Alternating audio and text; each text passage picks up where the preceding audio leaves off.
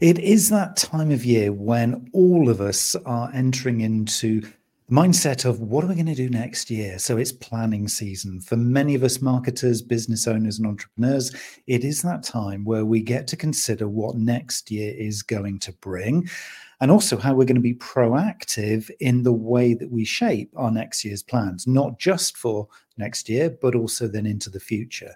So, in the episode of the Neil Wilkins podcast today, I'm joined by a man who certainly knows a little bit about planning for the future because I'm joined by Charlie Martin, who is the uh, founder and chief executive officer of the Anti Greenwash charter. And we're going to explore things that you can do if you own a business or you're marketing on behalf of a brand or product or service, the things that you can do to adopt a green claims policy. And we're going to go deep into this and the steps that you need to take and how to connect with the anti greenwash charter as we go through this conversation. But first of all, I want to understand from Charlie how he found himself in this position. So, welcome to the show, Charlie. Neil, thank you. Thank you for having me on today. Really appreciate it.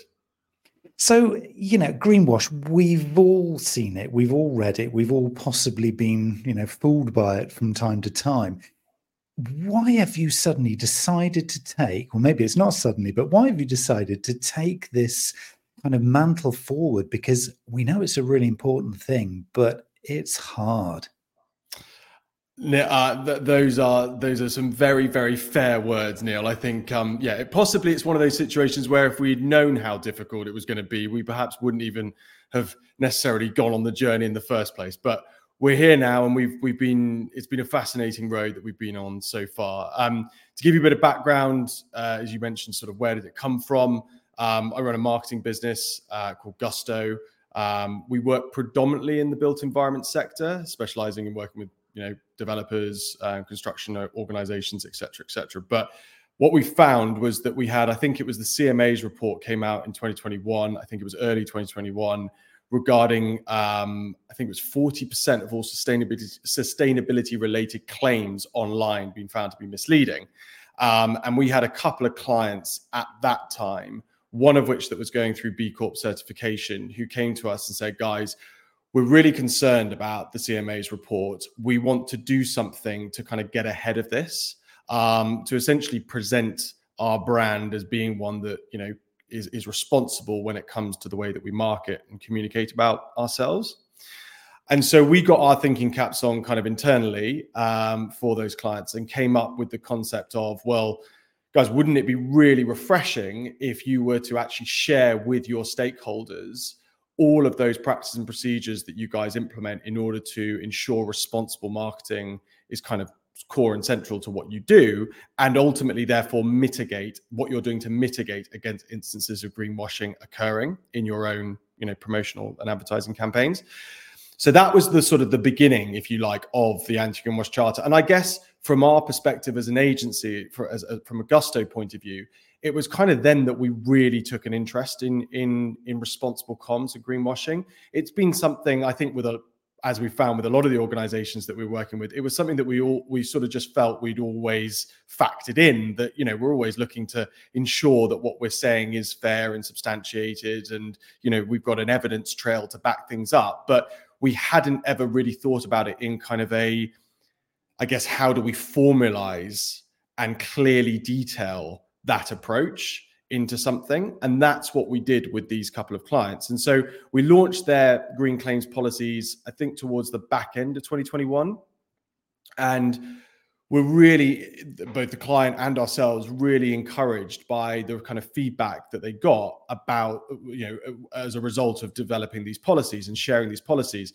It wasn't just feedback from their customer base, but it was feedback from their investors, from other kind of key stakeholders within the organization that said it's really refreshing that we now can actually see and, and read what you are doing in order to ensure that you practice your marketing responsibly. So from there, we thought to ourselves, hold on a minute, we might have something here that would be applicable to obviously other clients of ours as Gusto, but equally other organizations that we haven't worked with previously.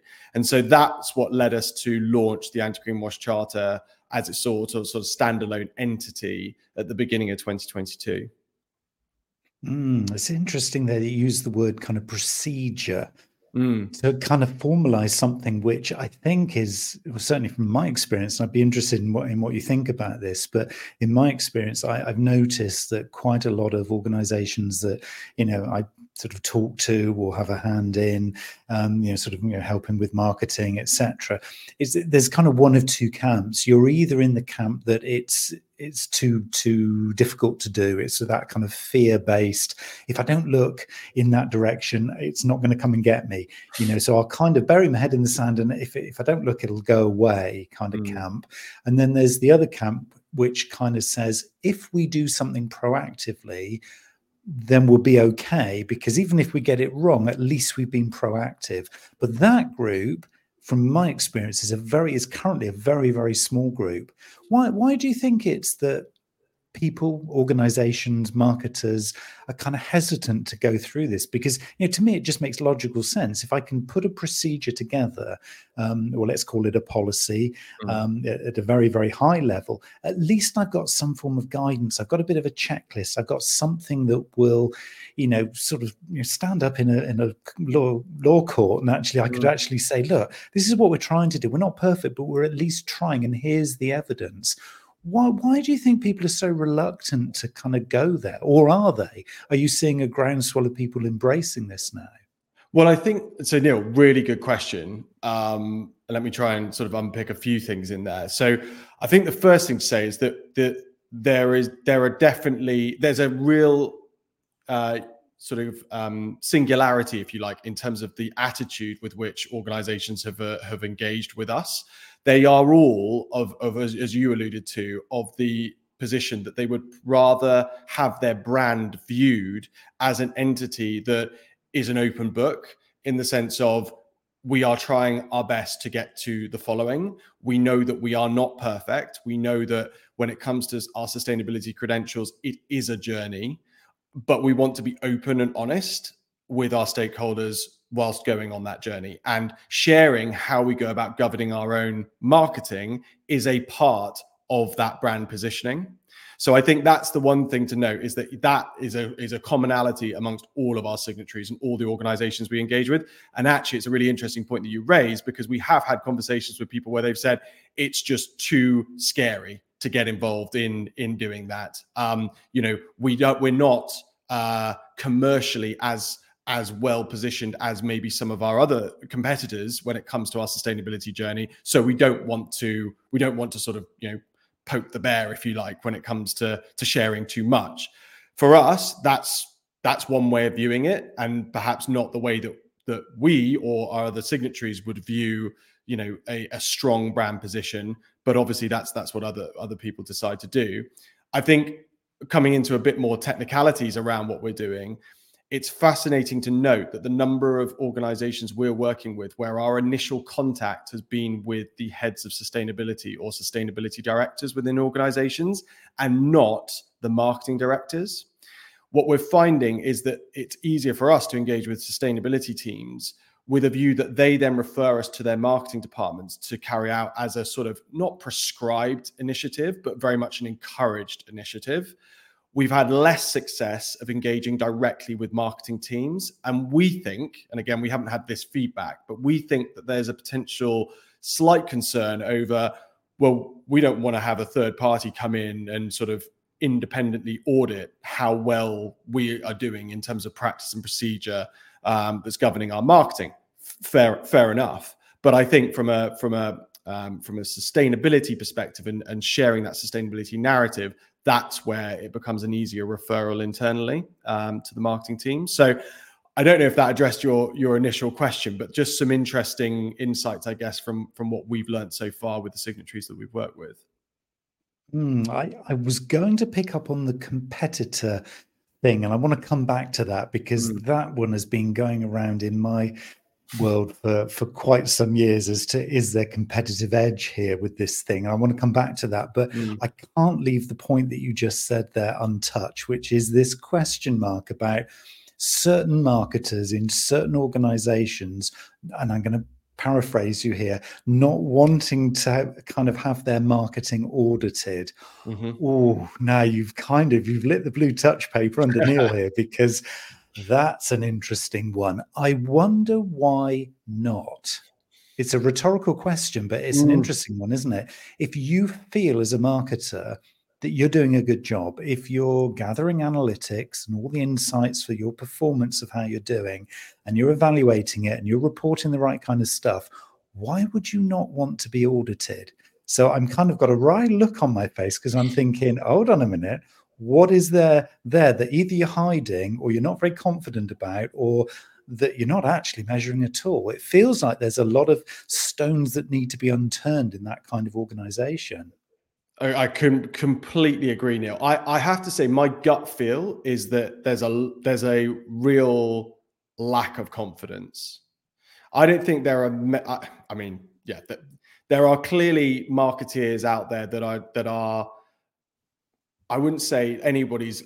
Well, sorry, I'm jumping around a bit here, but I wouldn't say anybody is going out maliciously, or there would be very few organisations out there that are maliciously going out to to just tell blatant lies about you know what their organization are, are, doing from a from a green or credential or sustainability perspective i think a lot of it comes down to a lack of confidence and also a lack of clarity the number the, the, the number of organizations we work with again thinking about that dynamic between your sustainability team and your marketing team well the, the the reporting that goes from sustainability to marketing there's an interpretation that the marketing function within an organization takes to the sustainability credentials and reporting that they've been shared. And that's where some issues around, well, you've taken our report and you've interpreted it in a way which now makes it unclear as to what was actually in the report initially. So you're almost sort of fabricating or certainly embellishing or you know over being over optimistic with what we're sharing as a sustainability department. And that's a key issue.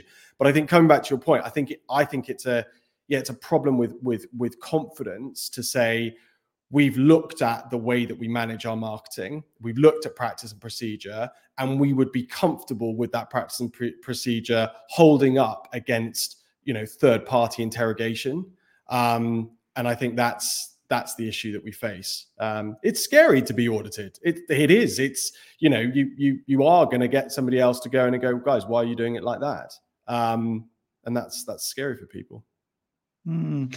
Yeah, it is. It's it's really interesting this one because I think, um, yeah, I mean, I've been audited. I've done Ofsted audit most recently, actually this year, uh, through Cambridge Marketing College, and that was an interesting exercise.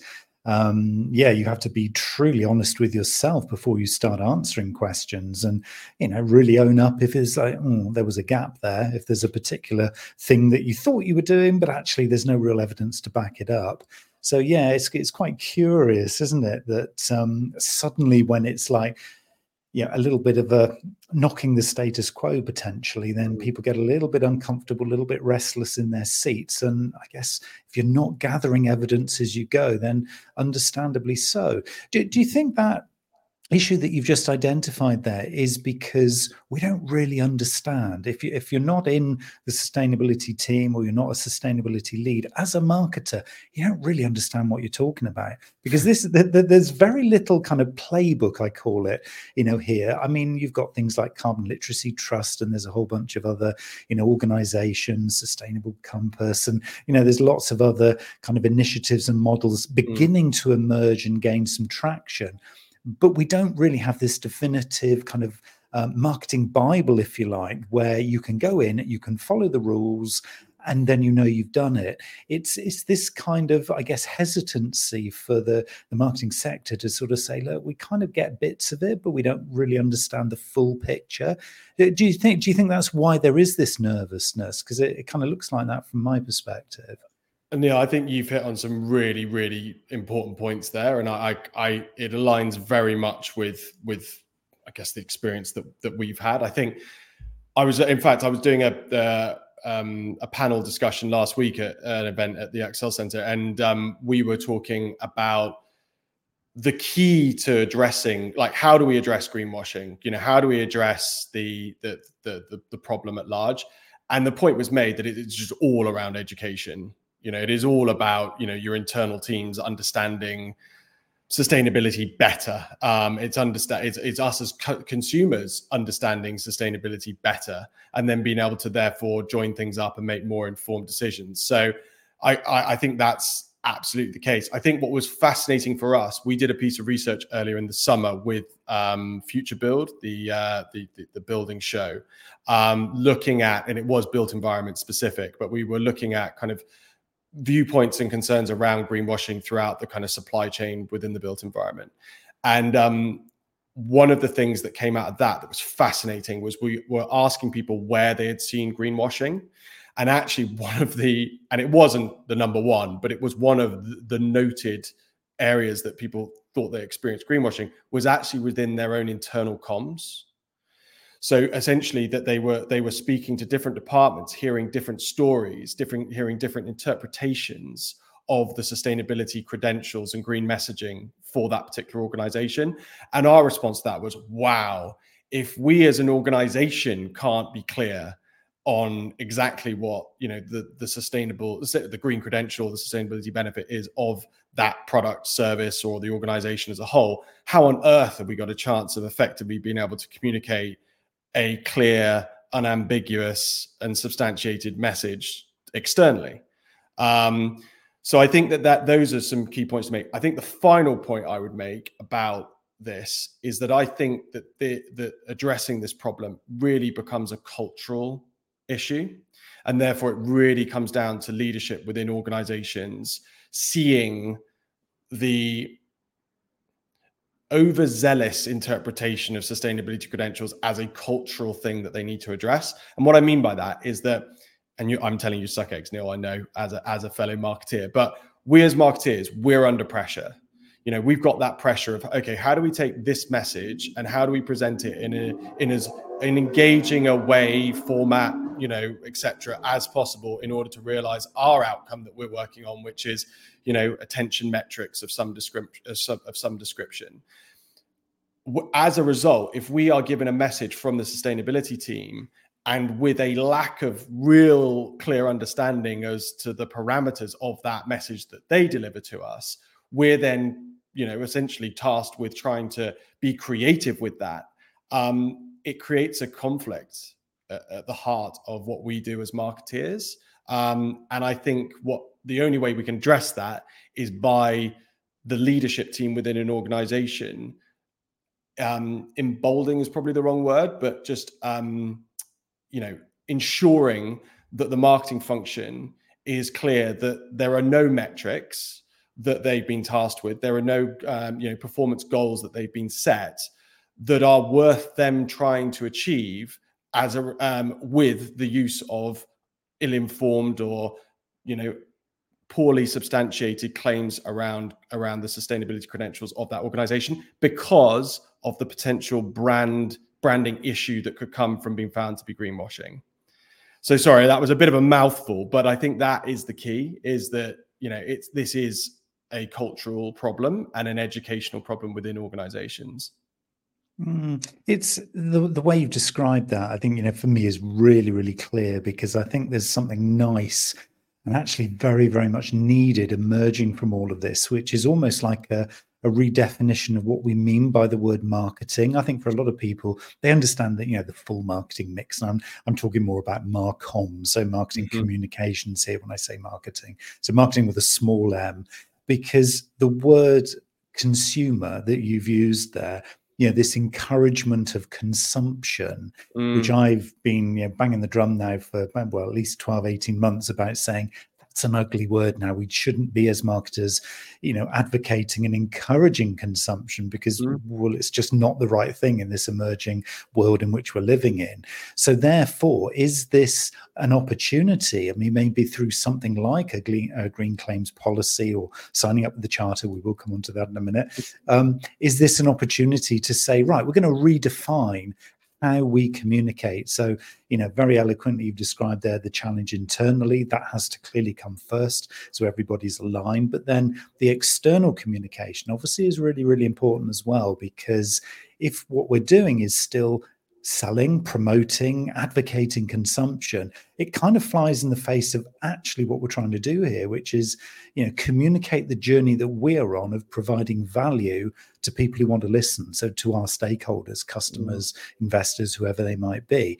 So this is a very long-winded way of asking a question, really. But do, do you feel that that kind of redefinition of what marketing is plays into this because it feels very, very closely aligned. That if we say marketing is now something different, then it almost gives it permission to ease off of that hard sell and say, look, no, we're here for the good of everybody. I, I, I 100% agree with that, Neil. I think when it, I think the only challenge is, is that when it, when it, when it really comes down to, you know, we've got senior leadership team meeting to look at, you know, big decisions made about, you know, the teams that they have at play and, you know, who's going to get more resource next year and who's going to, you know, who's potentially under pressure, etc. We still live in a world where those commercial metrics are going to determine the success of that marketing department. So I agree with you. I think that marketing functions are developing and evolving and having to be more sympathetic and nuanced to some of the macro issues at play. For example, the absolute brand, you know, um, uh, danger, if you like, or the or the or the, the the the major issues that can result from being found to be greenwashing. But I think it's in in my experience, I guess there's a I don't want to be naive, I guess, when looking at this with clients, that there isn't still that pressure to take that message that's shared from the sustainability team or report or relating to you know that product or service and finding a way of being able to present it that gets the maximum amount of attention on that product or service. Um, but obviously doing so without having without putting it, putting the brand into any danger of being found to be greenwashing. I think that's it. It's there's there's more considerations at play, which again is what coming back to the point that I made about education. I think that the marketing function within organizations just needs to be much better educated on what they're actually saying because you've made a really good point, which is that a lot of the time, I think marketing teams get hold of sustainability or green credentials of said product or service, and they really don't know what you know what it is that they are presenting. Um, mm. So I'm sorry that I slightly rambled on there, but yes, I agree that the marketing function is definitely developing um, and is probably and is more nuanced. But I do think it's still at the heart of it is a commercial function. So it's yeah, it's how we it's how we balance those two things, I guess. Mm. So if there is a, a, um, a nice kind of sweet spot, there's a mid ground here that says, okay, we need to educate. There's probably a self education piece here mm. so that we understand the conversation, we understand where the value is coming through here.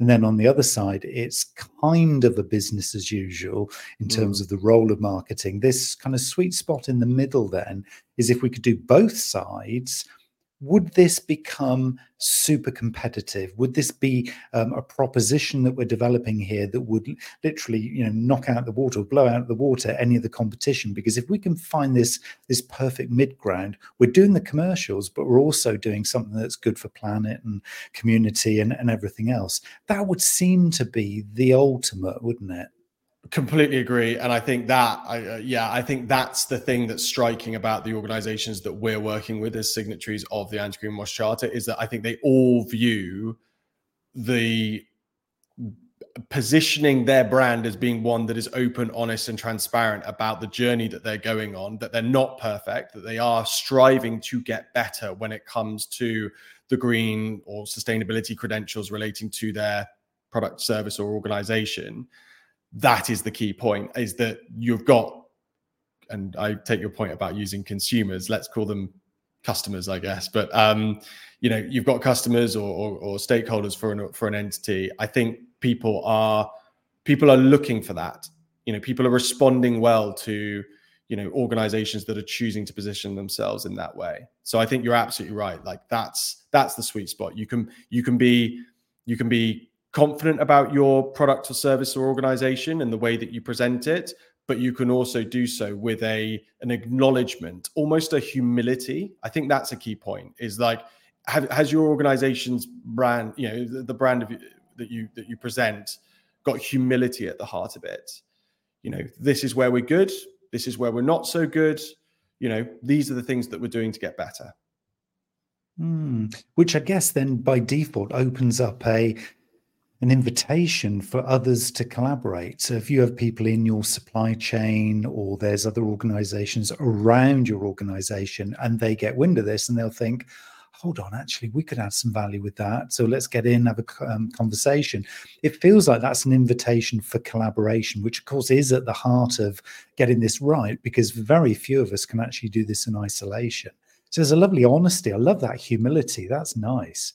It human and I have to say it's one of those things, isn't it? In in the commercial world, I guess, where like it's not an uh, not an off, often used term. Um, I think we we were speaking to some clients talking about the use of the term vulnerability within a commercial kind of context, and that I guess is is really scary for people because the last thing that we necessarily want to do is present a vulnerability. But I think you know, uh, perhaps a, a, softening of that term with with the term humility and and being able to present your brand as such, I think is a really strong position to find any organization in. And and picking up on your point there, Neil, about um, the collective nature of this, I think we've obviously allu- touched on a few of the points about the sort of micro implications or the local implications of greenwashing in terms of you know the, the degradation of, of your brand and your brand's uh, reputation as a result of, of greenwashing. But i think you hit upon a really interesting point which is we need a a collective of organizations and of minds etc to adopt this way of viewing their organization's marketing in order for us to improve collective standards and ultimately lead to better informed decisions being made by all stakeholders about the sustainability or the green credentials of that organization, service, or product. Because that's the only way that we're going to make the right decisions at the right time that are going to enable us collectively to address the wider problem of climate change, etc. Um, so I think that's the big point is that we need this to be got right so that we can all make better informed decisions. Mm, I'm loving the challenge of some of these very evocative words, as you say, from a, a commercial sense. They are not in the mainstream vulnerability um, empathy is another good one mm. humility mm. i love that one because that's the kind of one that you think well yes of course we will always show humility but you mm. start mm. to add in empathy it's like mm, hold on a minute and then vulnerability is like really we, we, can't possibly be vulnerable but again it's about the redefinition of this isn't there because mm. you know the power of vulnerability is it's you're you're you're appealing then to the the humanity in all of us you know that human centric feeling of connection and wanting to be part of something greater, you're tapping into that just by the very use of those words. I'm going to start to, I think next year, start to really push both my clients, but others that I engage with to start to play with that. I remember when I very first used the word love in a mm. law firm. So I was consulting with a law firm and I said, you know, if you really wanted to do this, if you really wanted to break away from you know this real formality that your industry has start using the word love. And they did and they started to put people on the website. And honestly this firm went from strength to strength. They moved from being kind of mid-tier to top tier. Um, and whether it was just for that i don't know but it was a really poignant moment where you just thought that's changed everything mm. and i wonder mm. if there is this kind of tipping point that we could all go through and um, you know, I'm often challenged, and certainly by my wife about you need to show more vulnerability here. You know, you're this solid rock who just, you know, you never show weakness and this, that, and the other. And it's like if you showed some vulnerability, people would find that so endearing. And I know that she's right. So professionally, I can hear it and I can feel it. But it's a big old step, isn't it? And then you look at C suite, you look at corporate table. Who's going to be the first to move? But if they do, my betting, and I would put a lot of money on this, my betting would be they're going to be the winners because Patagonia did, and look at them. Exactly, Neil. Oh yeah, yeah, and that's great. You picked them out as an example. I think that you you've nailed that. That I think it's disarming. If I'm if I'm honest, we live. If you think about again, sorry, I'm stepping outside my sort of um, area of jurisdiction here, but we look at the modern world, and we, you know, it it's so polarized in terms of opinion and it's so there's so much conflict at the heart of interpretation of saying this and doing that and being viewed this way. I think that sense of you know presenting a you know and, and I, I understand that there, there's a there's a, there is a historical association of of weakness with the term vulnerability which is hence why we've kind of moved towards i guess humility as being a, a, perhaps a more um, accessible term for organizations that we're speaking to. But our our kind of i guess position on it with them is that by adopting that it is a disarming tactic for any potential um, concerns if you like raised by you know the media broader stakeholders etc you know if you've got ahead of the issue and said look we're going to be really open with you about how we go about structuring our marketing practice. And I'm now alluding this directly to the work that we do at the charter, but you can see how this would be brought more broadly applicable across across other kind of policies and procedures, etc., within an entity. But for us, it's about you know we're going to be really upfront. We're going to share it with you. Um, you know, you can see that it's it's a work in progress. It's not perfect, but this is what we do. And and I think what that then does is, as you say, it it, it it um, aligns closely with the humanity in all of us. It becomes very person centric. It becomes very familiar that that this entity is is like me. It's not perfect, but it's trying. And I think that's a very very strong position to find yourself in because not only will you be potentially loved more as a brand, but it also gives you a very good position to go back to from a re- reputation management perspective. Mm, so let's enable people to if they're identifying with this, they're feeling like, yeah, it's the time. I need this in my plans for next year. What tell me more? What what can they do? What what is you know adopting a green claims policy? What is the charter? Kind of take us kind of a little bit step by step through kind of next steps. You know, if if this feels like a good thing to do, to find out more, to get on the journey, where do we begin? Um, Brilliant question, Neil. Um, right, let me let me give me the sort of the patter, if you like. So we at the Anti Greenwash Charter, we we have a three stage process that that any organisation that wants to do wants to go through this process can, can, adopt. And so the first stage is that they apply to join the charter. Um, there's an application form essentially that that you fill out on the homepage of of the website, which is the antigreenwashcharter.com. Um, and essentially, what you do is begin by just sharing some details about your current marketing practice and procedure. So here we, we ask some kind of key questions about you know what you're currently doing, essentially, um, and then what that then enables us to do is to go away and just do a few checks about your suitability as an organization to join the Anti-Greenwash Charter. So you'd be amazed, you know, actually probably you wouldn't be amazed because um, in the world that you're in. But we've had some very interesting names of organizations that have applied to join um, the anti greenwash charter. We've had to politely decline some of those applications on, on the basis that it wasn't really in the spirit of an anti greenwash charter for those entities to kind of move forward. But once we're happy with the suitability of the organization, um, they move forward into the second stage. Or should I say, sorry, in, during the first stage, we also check with the ASA to make sure there aren't any outstanding issues with them, um, with you know claimants made uh, that, that, or problems with claims they've made about their green credentials. Once once we're comfortable, though, they move forward into stage two, and stage two is the co-creation of a green claims policy. Now, some organizations choose to create those policies sort of essentially independently of us. Others want us to be sort of far more involved and hold handhold them, if you like, through the process. Um, we do have a number of kind of sections that are kind of mandated that have to be in every green claims policy. And if I was to give you kind of I guess a flavor as to what those things are. Um, the first and, and almost a, a, sort of a cornerstone of a green claims policy in our in our estimation is your glossary of key terms that you use as an organization on a regular basis to describe your sustainability credentials. So here you list all of those kind of key definitions that you use regularly. Obviously, until we have a universal glossary of terms for some of these these things, um, that's that's a really important first step, so that your stakeholders at any point in time can say, right, this organization's referred to net zero or I don't know offsetting of some way. I want to understand exactly what definition they they're using when they describe something as that. Um, so that's a key part. Other things that are key are things like editorial process. So, you know, written down exactly what happens before something is published, who checks what, how is it independently kind of verified internally before it before it goes out. Other things include like evidence and testing. So when you refer to X and Y relating to that product, like which third party accreditations and bodies do you work with in order to verify that that is actually the case for that particular product or service? And I could go on, but essentially, there are these kind of key mandated sections within a green claims policy.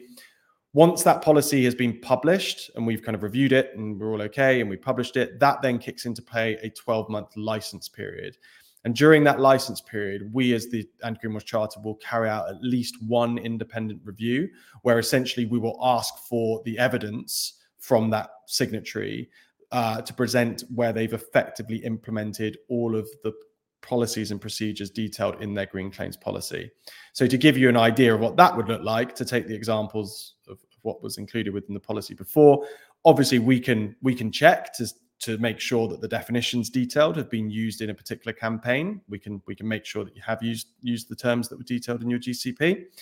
But things like the editorial process, we ask for a, a redacted screenshot, um, obviously removing any other sensitive information of maybe the Slack channel or the email thread of where you know the appropriate people within the organization did check um, the claims, etc., within within that published piece um, et cetera, et cetera. And once we've received all of the evidence, we'll then review that evidence. And then one of two things happens. Either we look at it and we go, guys, we can see that you've clearly implemented your green claims policy, you know, effectively, in which case you're verified and you can therefore be a signatory of the charter for the following 12 month period. Or, guys, there are actually some problems here. We noticed that you've used a different definition in this live campaign to that that you used in your green claims policy, or you failed to provide us with evidence of where you know you've carried out effective internal training with new members of staff on greenwashing and the, the, your adoption of your green claims policy, which again is a mandated section of it. In which case, please make these amends, and we'll carry out an additional spot check in this licensee period to make sure that you have heeded those concerns and that ultimately you can be a charter signatory moving forward. So that I've gone into some detail there, Neil, but that is the process that that we offer, and I guess the key outcomes that that we're able to kind of offer our clients as the anti greenwash charter is that um, that that message that they're able to share to suggest that they have had a third party independently verify that they are practicing marketing responsibly, and that is essentially the outcome that we offer for me, the really positive thing about all of this is that there isn't this kind of dumbing down of who we are as a brand. So if I was, you know, my business recommending to sign up for this, it doesn't mean then that I have to follow a definition that everybody else is going to be following. I can personalize and customize it. So this is more of a framework then than a you need to do it this way.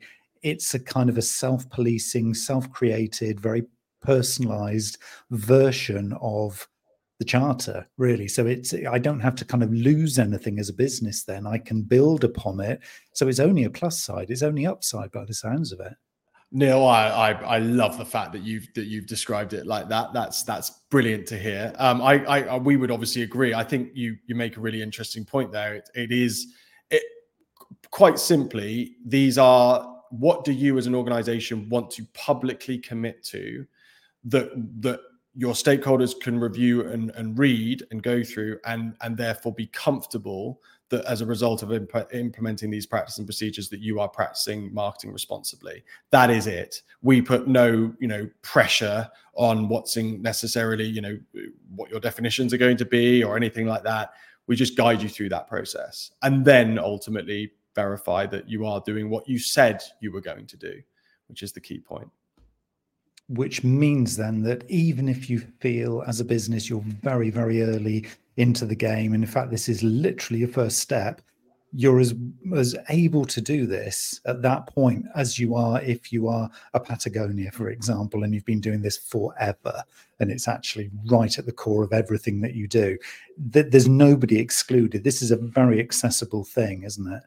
That and that's a really interesting point now, we we've literally had organizations, we've had startup entities who have said, look, we want to start as we mean to go on. Um, we very much see this policy as something that's going to evolve over time, which again, obviously we encourage. We encourage our, the policies to not only evolve in light of, you know, share us sharing best practice and sharing, um, you know, we we share with our signatories other signatories policies that we think are really cool, that we think have you know maybe gone above and beyond, and might be something that they might want look to adopt. Um, equally, we we look at kind of what's been what's happening from a legis, legis easy for me to say a legislative perspective. For example, obviously, um, some of your listeners might be aware of the EU directive on green claims. You know, that's obviously starting to to have an effect. Um, it hasn't having a, a, direct effect. We haven't adopted all of that in the UK yet, but you can see that that's starting to affect the way that people are doing things. So these policies are evolving, and I think the point I was bringing up was that yes, we've got startups that are kind of adopting this as just part of their practice and procedure that they want to implement from the start.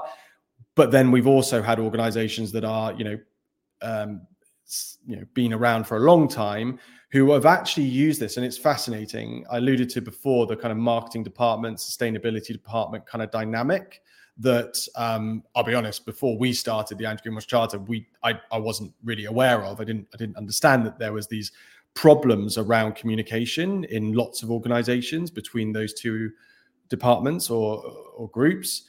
And um, and what's been striking has been that organizations going through this process with us that actually it's it's led to them thinking a lot about right how do we create like better internal processes for sharing and dissemination of information?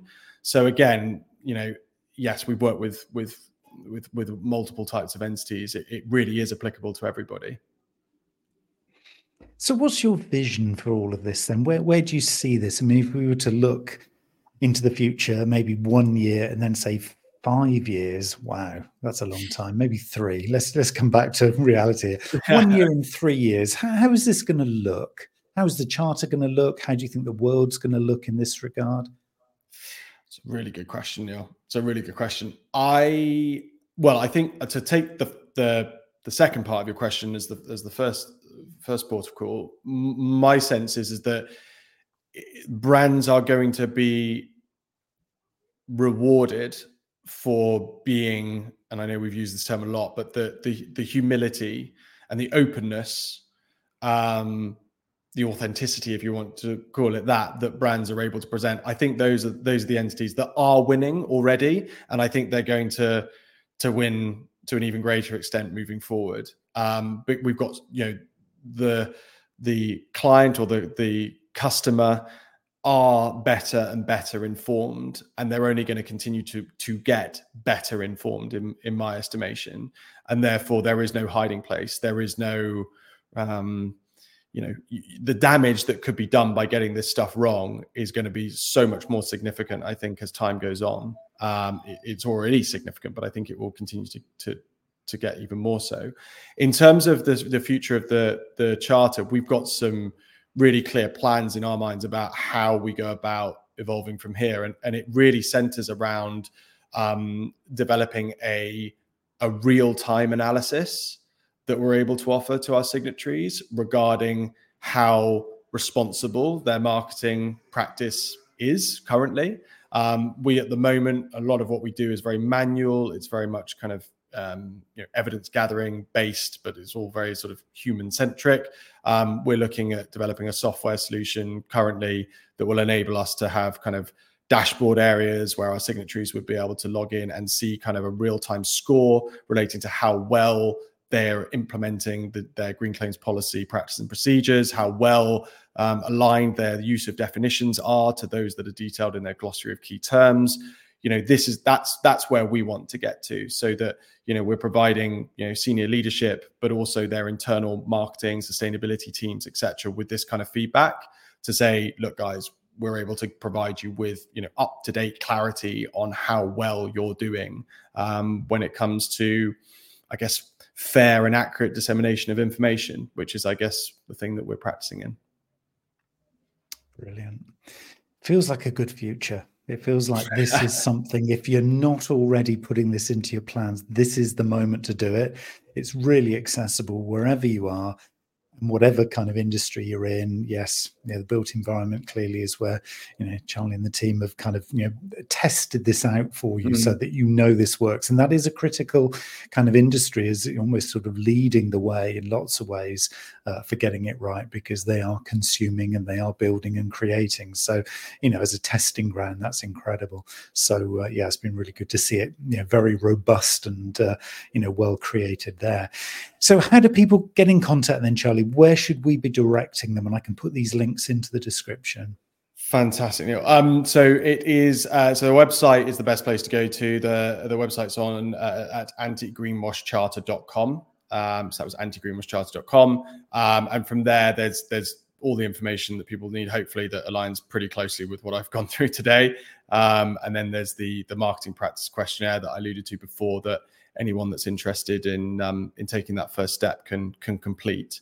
Um, I should say as well that you know I'm I'm very open to, to, to having conversations with people directly if if they would like to to reach out and speak to me. Again, there are there are details of of how to get in touch with us uh, via email, etc., on the charter website as well.